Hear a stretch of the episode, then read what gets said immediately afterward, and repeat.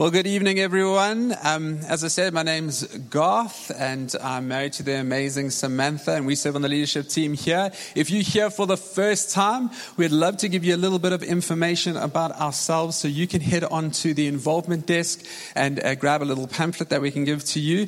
And if you're watching online at home, we'd also love to give you a bit of information about ourselves so you can look in the comment section and there'll be a little PDF that you can download there. And please come and say hi to us after the meeting, any of the leaders up front here, we'd love to get to know you and, and chat to you.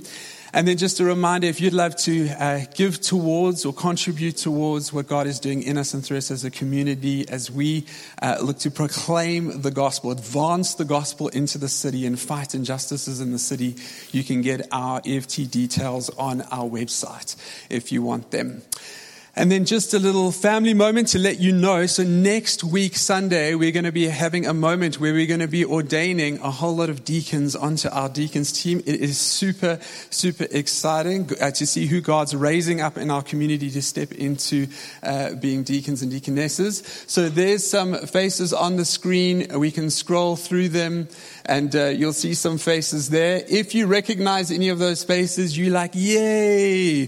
But what we wanted to know is, is that if there's any faces there where you're like, no, um, and uh, you think that, hey, those people stepping onto that deacon's team, it might not be great uh, with regards to their character. We'd love you to move towards us. We'd love you to move towards us and to come speak to us. We're looking for a biblical reason, not because of anything that they um, uh, wear or do that you don't like or anything like that, um, but for a biblical reason that you say, hey, actually, their character wouldn't match up to that. So we're going to be doing that next week. So this is just a little little bit of a check in time for us as a community. Cool. With that, we're going to go into the message. We've got Caleb and Kathleen with us all the way from the morning, all the way from the AM. It is great to have you guys with us, and we're excited for you guys to bring the word to us. Um, so, Caleb, come on up and bring it to us, man. Let's encourage him.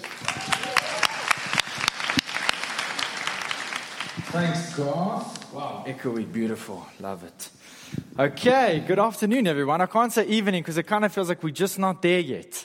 Sea Point still calling our name. You can go, but not right now. It's uh, really good to be with you guys this afternoon. Um, as Garth mentioned, my name is Caleb. I'm married to Kathleen. Uh, Kathleen's a teacher, grade six in Durbanville. I uh, run a business uh, doing kind of leadership and culture development with organizations. And I'm really excited to be sharing God's word with us this afternoon. I need to keep, you need to remind me not to say morning. I'm so used to speaking to the morning. You're going to catch me, I'm telling you, but don't tell my mom. All right, let's keep going. So, Monday to Friday, I told you what I do, um, but actually, as we were worshiping, I, I just wanted to uh, share something that isn't planned necessarily. Um, just a bit of background Kathleen and I are off to the United States in January. It's um, in the beginning of 2019. We felt God put on our heart to go to America and kind of explore what it might look like to do ministry there.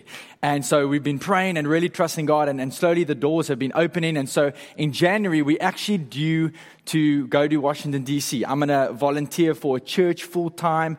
Um, Kathleen is going to study her master's in special needs education. She got like amazing uh, scholarship. Um, but actually, we're supposed to be there already. We, we, we were supposed to be there in August. And COVID has just delayed us and delayed us. We got our visas. Um, and the problem has been that Kathleen's studies has been 100% online. And and the regulations has been that you can't enter the country if the studies are 100% online. And so we thought now January things were going to change. Um, and the reality was we got word from the university to say the good news is we're going hybrid, you know, online, in person. The bad news is that the education faculty is the only one that stays 100% online. So this was a few weeks ago. So we just were in a low point and, and we shared it with the eldership team in Bosch AM. And we just really were struggling kind of on our knees in prayer, just feeling hopeless and, and faithless. It's been such a, a roller coaster of uncertainty. And on Tuesday, we just got this random email from the university to say they'd made a way, they found a way. And the door opened, and Kathleen was able to register this week, and we booked our flights, and we leave on the 2nd of January. So, really is amazing news. But I, am actually telling you that partly so you get to know me a bit, but also partly because as we were singing um, this morning in Bosch AMI, I actually had a sense that there's maybe a number of people here that are, are busy fighting uh, prayer battles. Uh, maybe you can resonate with being on your knees and trusting God for a miracle in your life. Uh, maybe it's for financial breakthrough. Maybe it's for health. Uh, maybe it's a relational breakthrough. Or maybe it's even just spiritual. And, and to be honest, you're, you're feeling hopeless at the moment and you're feeling weak. And I, I said to Garth, would it be okay if I just actually start by praying for those of you that just need fresh strength and hope? Um, as you pray on your knees and trust God for a miracle. And so that's what I want to do. I want to invite you right now. Could you close your eyes for a moment for, for those of you that, that are in that space? And I mean, you know who you are. It's maybe not everyone, but if you're in that space of just, you know, you are fighting in prayer for a breakthrough and for a miracle. I want to just pray that God would give you fresh hope and strength to continue trusting Him. And so, Father, I just, I bring your church before you this morning.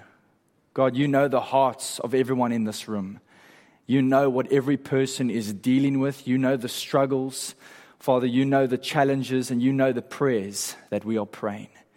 And I just want to lift up anyone here that is just busy fighting a prayer battle, but that feels hopeless, that feels tired, that's questioning whether you're even hearing their prayers. And I just want to pray, Holy Spirit, won't you come right now? And just give us fresh strength. Give us fresh hope as we wait on you right now. For those that are, are, are feeling weak, those that are fighting these prayer battles, won't you come and minister a fresh wellspring of strength and of faith and of hope? We ask you to do that right now, Jesus. Amen. Amen. Okay. So, last thing worth mentioning You'll notice this little brown thing on my lip. This is Movember.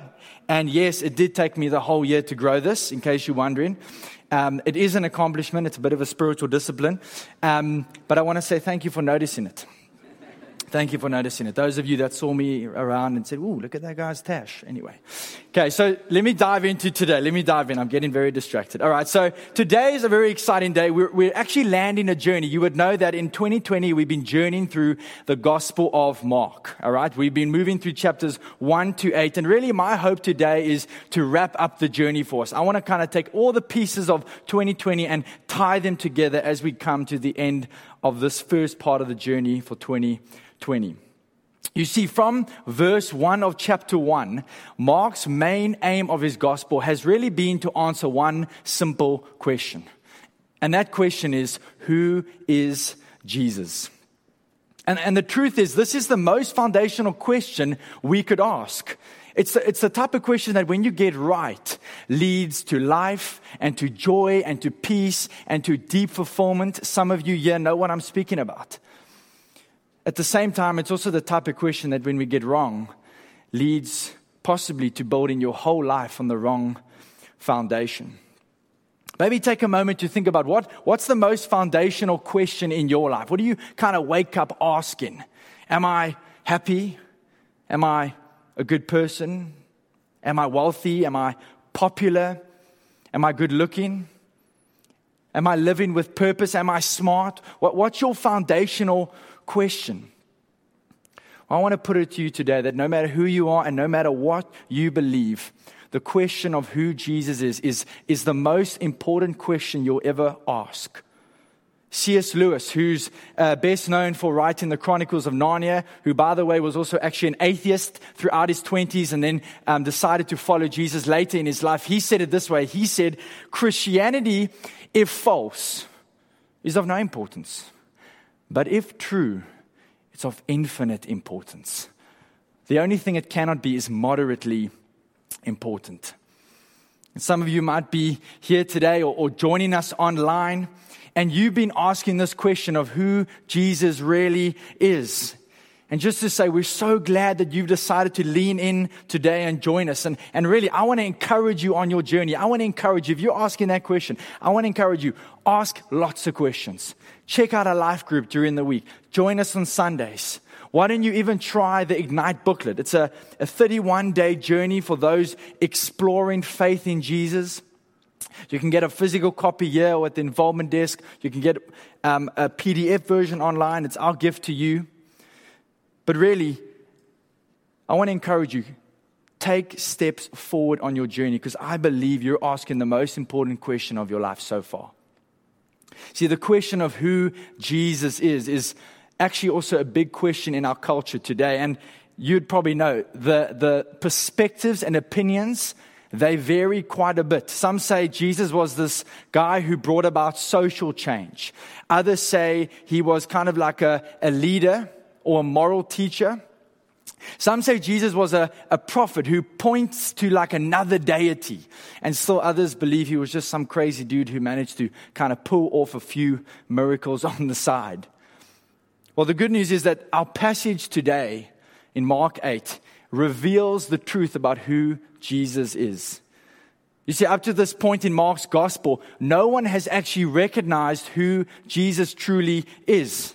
But today, everything changes. Today, the mystery is revealed. Today, Jesus opens his disciples' eyes for the very first time so that they can see him for who he truly is the Messiah, the anointed one that has come to save the world. And, really, this is the big idea of our passage today. And it's my big idea for us this, this afternoon slash evening. This big idea that, that Jesus wants to and he can open our eyes. He can open our eyes to see him for who he truly is, to see him as Messiah. And so, no three points today, just one big idea that Jesus wants to show us this evening afternoon who he really is. And, and maybe for some of us, it's for the first time because if we're honest, we've never really known who Jesus is and what he's actually about. We've heard lots, but we don't know for sure. Maybe for others, it's actually a matter of blurry vision becoming clear again because you've lost sight of Jesus as Savior. You've lost sight of the love and the forgiveness of Jesus. And as you sit here or as you listen at home, there's a, a sense that you feel tied down by the chains of guilt and shame. Or maybe for some of us, it's just a matter of seeing this truth freshly today because we know Jesus as Messiah. We know He's the one that saves. And so, what we need is fresh awe and wonder. Well, Jesus wants to open our eyes. And today we're going to be reading from Mark chapter 8, verses 22 to 30. So you can open your Bibles. And, and our text actually includes kind of two powerful mini stories that both point to this one truth that Jesus opens our eyes to see him for who he truly is. I'm going to invite my lovely wife to come up and she's going to read our text, starting in verse 22. All right, I'll be reading from Mark 8, verse 22. They came to Bethsaida, and some people brought a blind man and begged Jesus to touch him. He took the blind man by the hand and led him outside the village. When he had spit on the man's eyes and put his hands on him, Jesus asked, Do you see anything? He looked up and said, I see people. They look like trees walking around. Once more, Jesus put his hand on the man's eyes. Then his eyes were opened, his sight was restored, and he saw everything clearly. Jesus sent him home, saying, Don't even go into the village. Jesus and his disciples went on to the villages around Caesarea Philippi. On the way, he asked them, Who do people say I am? They replied, Some say John the Baptist Others say Elijah, and still others, one of the prophets. But what about you? He asked. Who do you say I am? Peter answered, You are the Messiah. Jesus warned them not to tell anyone about him.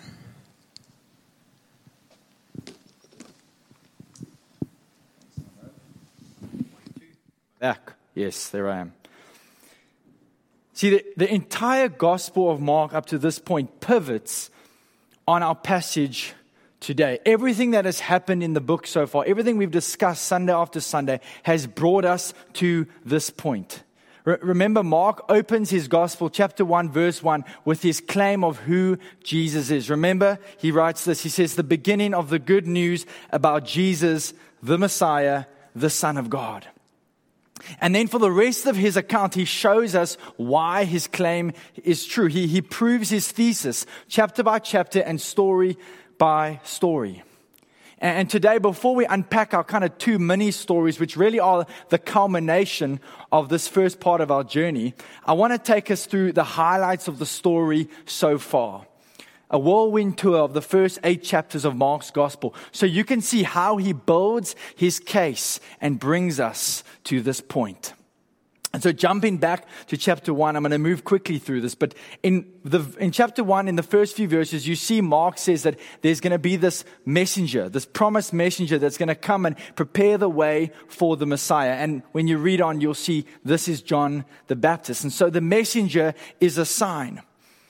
When Jesus moves on from there, he gets baptized, and, and the heavens open, and a voice declares from heaven, This is my son with whom I'm well pleased. And so we see affirmation from God himself.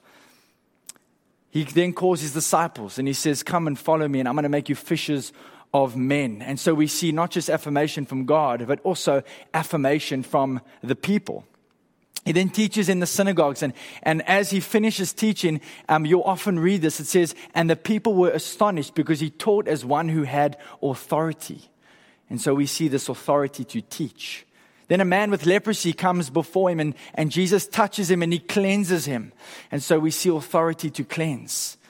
In chapter 2, a man with broken limbs is brought to Jesus. And even though Jesus has the power to heal the man physically, he goes much further than that. He forgives the man's sins. And so we see authority to forgive. He then hangs out with tax collectors and sinners. Why? Because he, he came for the needy. Jesus came for the broken. And so we see kingly compassion in the heart of Jesus. Then on the Sabbath, he restores the life of a crippled man. So we don't just see compassion for sinners, but we see compassion for the broken in our society. In chapter 3, he takes ordinary men, he takes his disciples, and he sends them out as messengers who change the shape of history. And so we see Jesus commissions others to usher in God's kingdom too.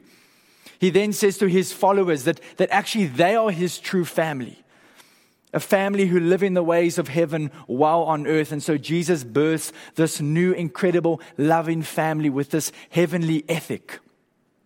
In chapter four, he teaches about the kingdom of God in, in ordinary ways, in ways that, you know, you and I can understand.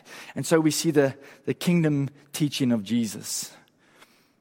Later in chapter 4, he had such peace that he can sleep in a boat in the middle of a storm, but also such power that he can wake up and calm it.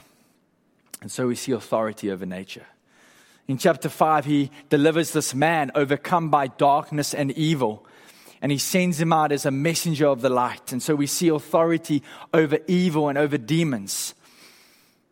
Later, Jesus is moved by the faith of an undeserving people. And so he heals this, this lady who's been sick for 12 years and he, and he raises this young girl who's died. He raises her back to life. And so we see Jesus doesn't only have authority over sickness, but he's got authority over death itself.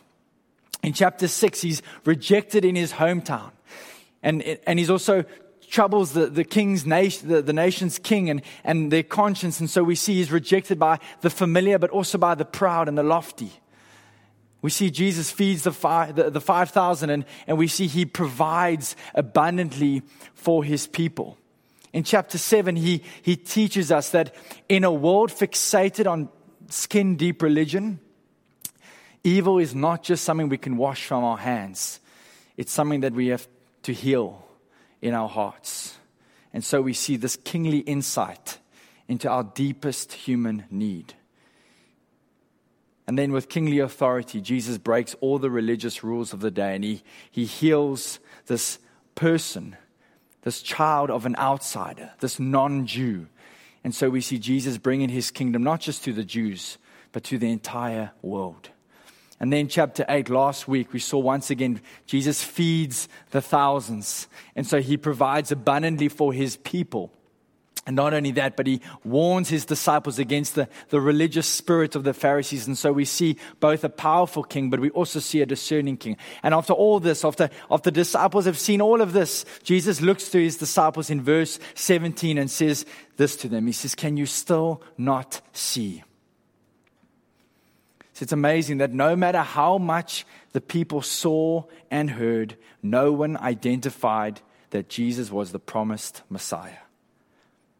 Much like today, everyone has opinions and perspectives and even views, yet their spiritual blindness prevailed. And so, up to this point in the story, up to our passage that we read earlier, no one has identified who Jesus is. But then the story takes an interesting turn. And we read the first of our two mini stories. Pick up in Mark uh, chapter 8, verse 23. It says, um, These friends bring this blind man to Jesus and says, He took the blind man by the hand and he led him outside the village. And when he had spat on the man's eyes and put his hands on him, Jesus asked, Do you see anything? And he looked up and he said, I see people, but they kind of look like trees walking around. And once more, Jesus put his hands on the man's eyes, and then his eyes were opened, and his sight was restored, and he saw everything clearly. So Jesus touches this man, but the, the first time it, it, it's kind of a little bit blurry. There's some shape, but it's not 100% clear. And so Jesus touches him a second time, and suddenly, in a moment, the man can see clearly. The touch of Jesus has restored the man's sight. And I mean, you can imagine this guy walking home. And Probably didn't even walk home. He probably ran home because it, who knows when last he was able to run. And he probably got distracted along the way too, seeing things he had never seen before. But it is worth acknowledging that this is a very strange miracle. I don't know if you picked it up. It's strange because it took place over two stages. And in fact, it's the only two stage miracle recorded in the Gospels of uh, Matthew and Luke. they actually leave it out because they probably think it's going to make Jesus look a little bit bad. It's kind of like, did he lose his power? What happened? Did he lose his mojo? But the question is, why didn't it work the first time? Why, why did Jesus have to touch this guy for a second time for him to be fully healed? And no, the answer is not Jesus lost his mojo. The, the answer is actually that, that Jesus was showing his disciples a parable. When you read through the Gospels, you'll notice Jesus teaches his disciples in parables, but this time he actually shows them one of these parables. And it's a parable concerning their own spiritual blindness. Remember, this whole narrative is about seeing Jesus for who he is. Jesus asked the blind man in verse 23, Can you not see? And, and six verses before that, in verse 17, Jesus asks his, asks his disciples, Do you still not see? And then in verse 21, he asks his disciples again, Do you still not understand or perceive? See, the story of this blind man being given clear sight is actually also about Jesus giving his disciples clear spiritual sight. The disciples are like the half healed blind man. They've seen Jesus' greatness. They've seen what he can do. They've heard his teachings and seen his miracles, but they just haven't grasped yet who he is. They just haven't been hit with the fact that they are standing in the midst of the promised Messiah, the very Son of God. Their vision is still blurry, and what they need is a second touch from Jesus. What they need is Jesus to open their eyes to see him for who he is, to see him as Messiah. And maybe some of us here need the same. Some of us have been attending church for years. We know the Bible stories and we know the worship songs, and we've got our Christian friends. But our following of Jesus sometimes looks more like going to the gym to swipe our card so we can get our vitality points and never actually using the equipment to change and shape us. We don't meet with Jesus, instead, we just swipe our card. For some of us, Jesus is more our religious leader than he is our friend. For some of us, Jesus is more our rule giver than he is our forgiver. For some of us, Jesus is more distant than he is close. And if you resonate with any of this in your following of Jesus, the good news is that Jesus has more for you. Jesus has more than just a swipe in your card Christianity, and He wants to give you a second touch. He wants to open your eyes, even this evening. He wants to open your eyes to see Him in ways you've never seen Him before. He wants to open your eyes to see Him more clearly as Messiah, as Savior, as Son of God, as friend. For others of us, maybe, maybe we've kind of recently lost sight of who Jesus is. Maybe it's busyness, end of the year busyness, or, or maybe it's sin, you know, doing something that you know Jesus has asked you not to do, or, or maybe it's even hardships, like I was speaking about earlier and praying for. Maybe these things have caused your vision just to go a little bit blurry. You know the joy and the peace and the life that comes from following Jesus, but the windscreen that was once clear has fogged up and you can't see the sun anymore. And to be honest with you, I resonate with this personally.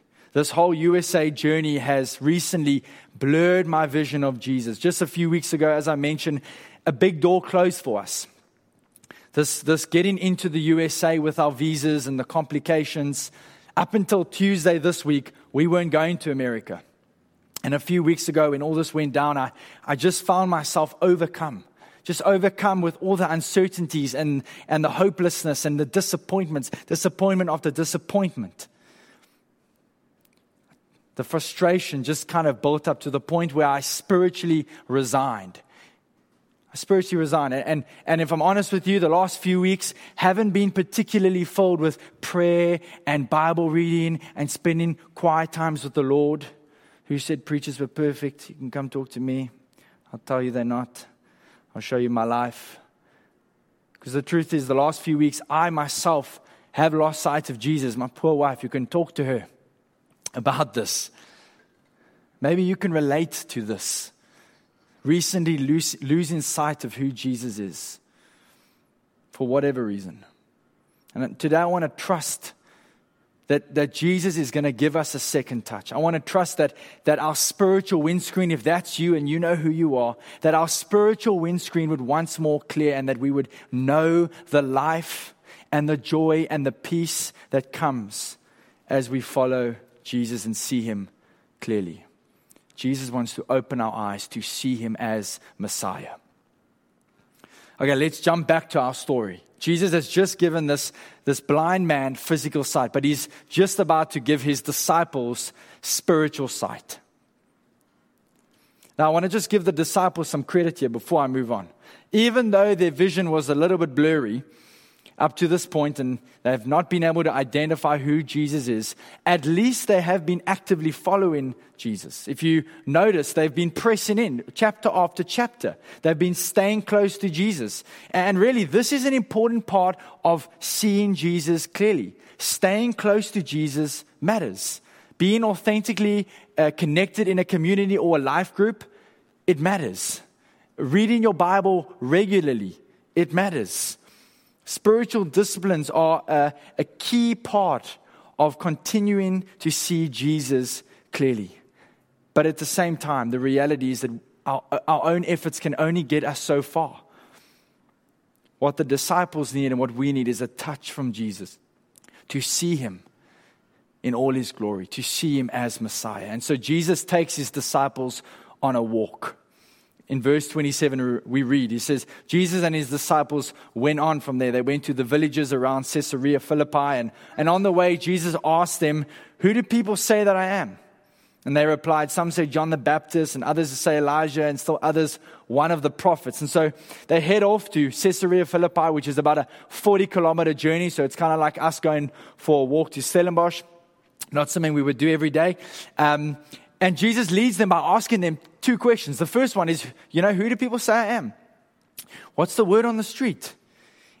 and the disciples start by kind of telling him, yeah, you know, people say you're John the Baptist. And, you know, it's not a bad guess. John the Baptist, he was Jesus' cousin, very similar age. And Jesus himself said he was a great guy. The, the, the, disciples also mentioned a guy named Elijah. Uh, Elijah is a prophet from the Old Testament, um, but he was kind of a, a, bit of a different prophet because he's one of the few prophets that actually did miracles. Um, and he also didn't die in a kind of normal way. He was taken up into heaven. And so a lot of the Jews of the time were kind of waiting for him to return. So maybe Jesus was him. And some of the other disciples mention one of the prophets. And you know what? All of these kind of identities, they sound like compliments, but they're actually quite the opposite. Because what's not being said about Jesus says more than what is being said about him. The modern day version of this would, would be to say, Jesus, he was a great moral teacher. That's all he was. Or Jesus, an amazing leader. Or a fantastic example to, to build your life on. The problem with these is that all of them deny the real wonder and the uniqueness of what makes Jesus Jesus. It's, it's a little bit like asking, who's Elon Musk? And I answer, oh, yeah, he was a guy that was born in Gauteng. Even though it's true, the most important part of that person is lost. And so it's no compliment at all. And so, in response, Jesus turns the question back to his disciples. He says, Okay, but what about you? Verse 29, what about you? He asked, and, and who do you say I am? And Peter answers, He says, You're the Messiah. And this is the moment for the disciples. This is the profound moment because this is the moment they see it. This is the moment they see it clearly. It's the moment that their blurry vision disappears and they see Jesus for who he really is. Jesus touches their spiritual eyes and his identity is revealed Messiah. Messiah, Son of God, Savior of the world. The disciples, they've had enough time collecting data. They've had enough time observing the life of Jesus. They've had enough time evaluating his teachings. Now it's time to make the call. It's time to take the risk. It's time to go all in. Jesus isn't John the Baptist. He isn't Elijah. He isn't a prophet. He, he isn't just a great moral teacher. He isn't just the example of living a good life. Jesus is more than all of that. He is the Messiah, the Son of God, the Savior of the world. Did you know Jesus is the Savior of your soul? Do you know that Jesus is the guy that rescued you from the prison of sin and death, even though you were guilty? You know Jesus is the selfless sacrifice who showed his love for you and I by dying a death that you and I should have died? Do you know Jesus is the promised Messiah who reconciles man to God? Do you know Jesus is the guy that came to set his people free? He's the king who rules and holds all things together. He's the good shepherd who leaves the 99 to go and find the one that is lost. And the disciples finally get it. They finally see it. It's taken three years of being with Jesus. It's taken eight chapters of Mark for them to get it. But this is the whole point of Mark's gospel to point who, who Jesus really is, to point us to who really Jesus is. And so the question remains for you and I this evening who is Jesus to you? Have you thought about that question really? Who, who is Jesus to you? How, how clear is your view of Jesus? How clear is your view of the Son? Capital S. Have, has Jesus opened your eyes to see him as your Messiah? You see, seeing Jesus clearly will change your life forever. But at the same time, not seeing Jesus clearly can also sink our lives. I'm reminded of uh, the story of the Titanic. Do you know that one of the reasons why the Titanic sank, you won't believe this, but one of the reasons why the Titanic sank is that they didn't have binoculars on board. After an investigation into the sinking, it came out that the second officer was transferred off the ship before its maiden voyage. And he forgot to give the keys to the next second officer to open the safe that had the binoculars. And at a later inquiry, one of the lookouts on the Titanic said that if we had had binoculars, it would have helped us to spot the iceberg and dodge it in time. If the lookouts could have seen clearly, it would have changed the future of the Titanic. Leonardo DiCaprio wouldn't have died, guys. No more freezing on a door. But, but really, like, when we see Jesus clearly, it can change our future. But the opposite is also true when we don't see Jesus for who he is, when our vision is blurry, we can miss it. We, we can miss him. We can miss out on everything he has for us, and we can miss out on everything he's done for us. And so the question is how do you know if your vision is blurry? How do you know if, you, if you're not seeing Jesus clearly? I want to put it to you just three symptoms. There's many more, but, but here's three common symptoms to look out for of not seeing Jesus clearly. The first one is guilt and shame. Guilt and shame. Are you feeling like you can't come back to God because of your sin? Do you, do you feel like you always remember your sin and all the reasons why you're unworthy? Well, we find clarity in Romans chapter 1, verses 8. This is what Paul says on the matter. He says, So now there is no condemnation for those that belong to Christ Jesus. That's it. Seeing Jesus clearly means that we live in the freedom of his forgiveness and love, in the freedom of his grace. There is no more condemnation, there is no guilt, and there is no shame. Another symptom might be feeling like you always have to earn God's love or approval. I don't, know, I don't know if you can relate to that feeling. Sometimes it's even subtle.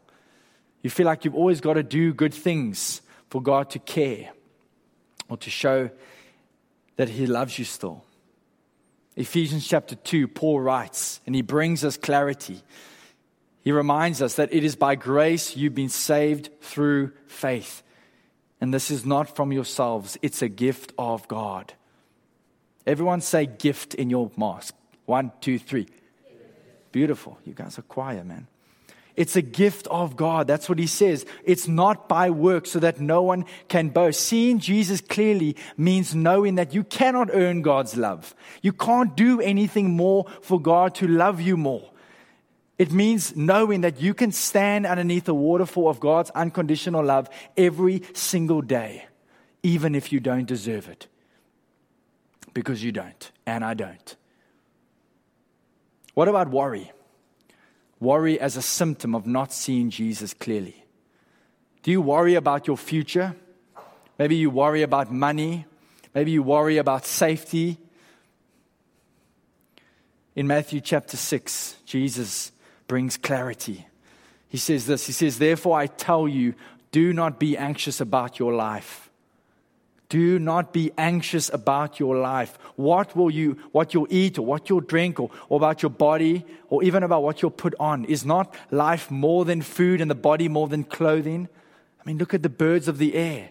They neither sow nor reap nor gather into barns, and yet your heavenly Father feeds them. And are you not of more value than they? See, seeing Jesus clearly means knowing that He holds your life in the palm of your hand, and there isn't a single moment of your life where He isn't in full control. And so worry becomes replaced with peace. Guilt and shame, earning God's love and approval, worry. Some of these are symptoms. These are symptoms of not seeing Jesus clearly. I'm going to come in for a landing. The reality is that, that many people, both inside and outside the church, miss out on who Jesus is because of spiritual blindness. And I'm actually reminded of the words of Paul to the Corinthian church when he speaks about this reality. Paul writes in 2 Corinthians chapter 4, he says, Satan, who's the God of this world, has blinded the minds of those who don't believe. They are unable to see the glorious light of the good news. They don't understand this message about the glory of Christ, who is the exact likeness of God. For God, who said, Let there be light in the darkness, has made this light shine in our hearts so we could know the glory of God that is seen in the face of Jesus Christ. Paul reminds us that, that some are spiritually blind. Some are going to miss Jesus for who he is. But at the same time, it is God Himself who shines into our hearts so that we can know Jesus. It is God Himself who shines into our hearts so that we can see the glory of God in the face of Jesus. In other words, seeing Jesus clearly is a work of God. The, the, the ultimate cure for spiritual blindness or spiritual blurriness is a touch from Jesus. And sometimes our spiritual eyes are like uh, a windscreen that's fogged up. It's fogged up so bad that we can't even see the sun anymore. It's gone completely out of view. But it is the warmth of that sun that will come and demist our windscreen so that we can see the sun once more. And that is what Jesus does. This is the wonder of who Jesus is. Can I invite the band up? And can I invite us to stand?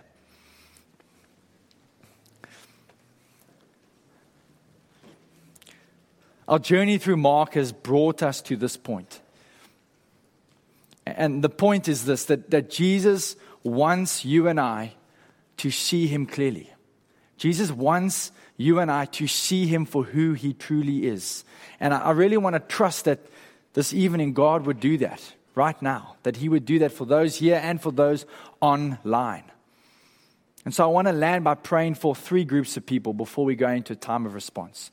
The first group of people is those of you that for the first time today you're seeing it. It's clear.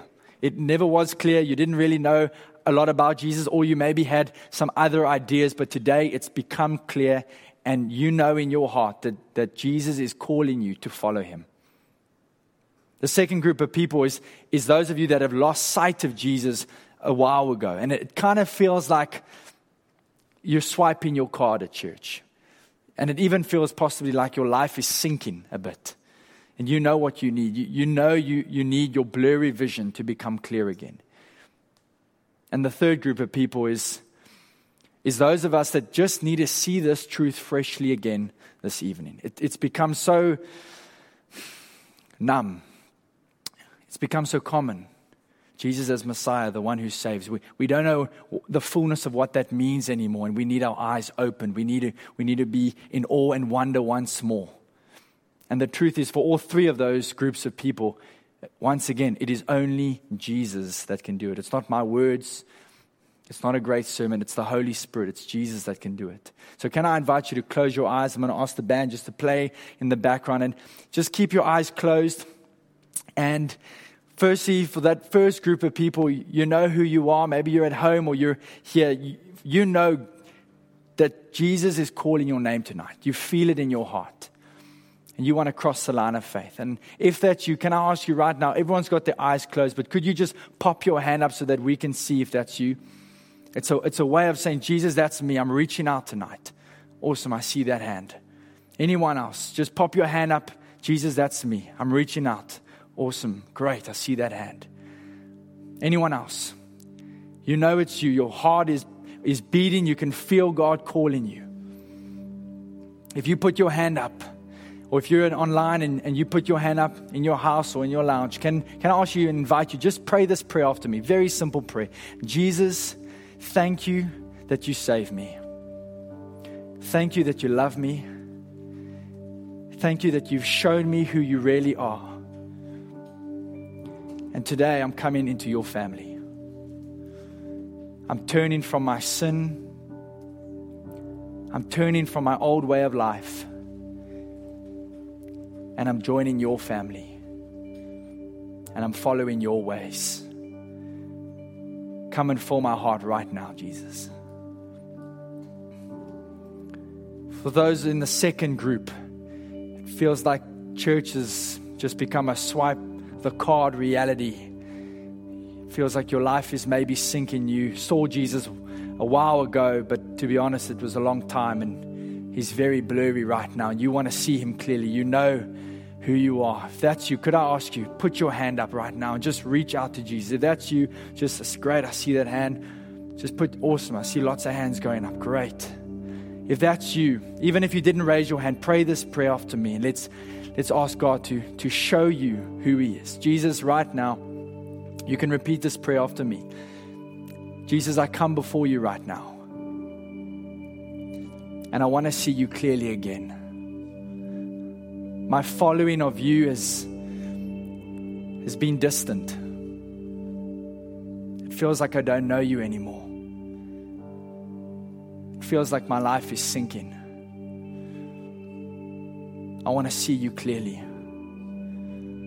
I want to recommit my life to you. I want to follow you wholeheartedly. I want to know the love in your eyes. Come and fill me right now, Jesus. For the f- third group of people, those that, that just need to see this truth freshly this evening. You, you haven't been in awe and wonder of Jesus in a long time. You just, it just feels mundane and numb. And you, if that's you, could I ask you to raise your hand? If you want to see Jesus freshly this evening, just pop your hand up right now and reach out to him. Reach out. Great, I see hands going up. Awesome. Great, I see hands. Just pray this prayer after me. Jesus, show me who you are again. Jesus, make my vision clear. Fill me with awe and wonder right now as I stand here. Fill my heart with your love once more. I want to know you in fresh ways, Jesus. I want my bones to come alive. I want a fresh experience of your love. Come and open my eyes right now. Father, we pray. I thank you for this incredible church. I thank you for the potential in this room. I thank you that these are your children. We are your children. As we sing in response, Holy Spirit, come and do what only you can do. Come and fill us afresh every single person in this room, even those of us that are on the outskirts, those of us that are not necessarily even feeling it. Holy Spirit, come and grab our attention. Come and bring clarity to our sight. Come and make the dry bones and bring life back into them. Jesus, we pray, we welcome you in this place. We welcome you in our hearts. Let's sing together.